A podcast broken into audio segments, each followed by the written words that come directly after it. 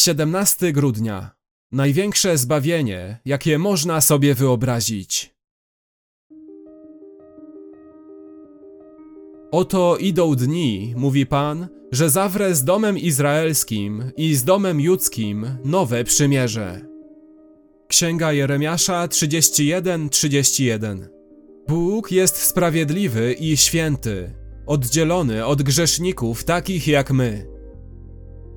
To jest nasz największy problem w te święta Bożego Narodzenia i w każdym innym czasie. W jaki sposób możemy pojednać się ze sprawiedliwym i świętym Bogiem? Jednak Bóg jest miłosierny i w 31 rozdziale Księgi Jeremiasza, 500 lat przed Chrystusem, obiecał, że pewnego dnia uczyni coś nowego. Zamieni cienie rzeczywistością Mesjasza.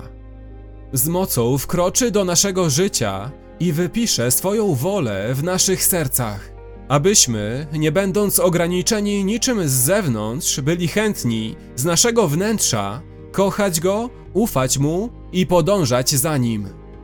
Byłoby to największe zbawienie, jakie można sobie wyobrazić, gdyby Bóg zaoferował nam największą rzeczywistość we wszechświecie dla naszej radości, a następnie poruszył nas, abyśmy poznali tę rzeczywistość, tak abyśmy mogli się nią cieszyć w największej możliwej wolności i radości.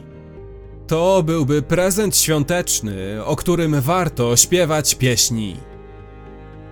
I on właśnie to obiecał w Nowym Przymierzu. Ale była jedna wielka przeszkoda nasz grzech.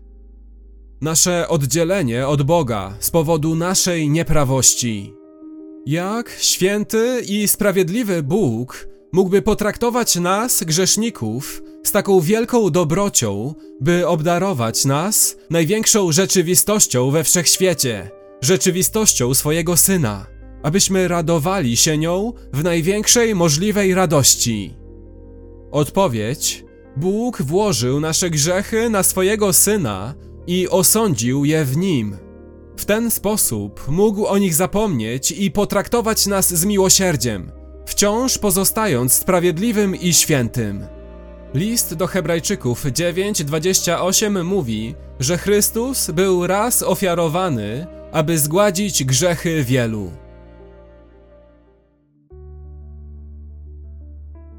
Chrystus poniósł nasze grzechy na swoim ciele, kiedy umarł.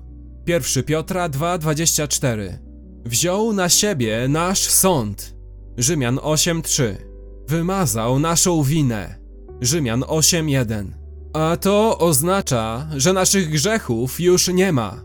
Dzieje apostolskie 10:43 nie pozostają w Bożym umyśle jako podstawa naszego potępienia. W tym sensie on je zapomina. Jeremiasza 31:34 zostały pochłonięte w śmierci Chrystusa. To oznacza, że Bóg może teraz w swojej sprawiedliwości obdarzyć nas wszystkimi niewypowiedzianymi, wspaniałymi obietnicami nowego przymierza. Daje nam Chrystusa, największą rzeczywistość we wszechświecie, ku naszej radości. I wypisuje swoją wolę, swoje własne serce na naszych sercach abyśmy mogli kochać Chrystusa, ufać Chrystusowi i naśladować Chrystusa z naszego wnętrza w wolności i radości.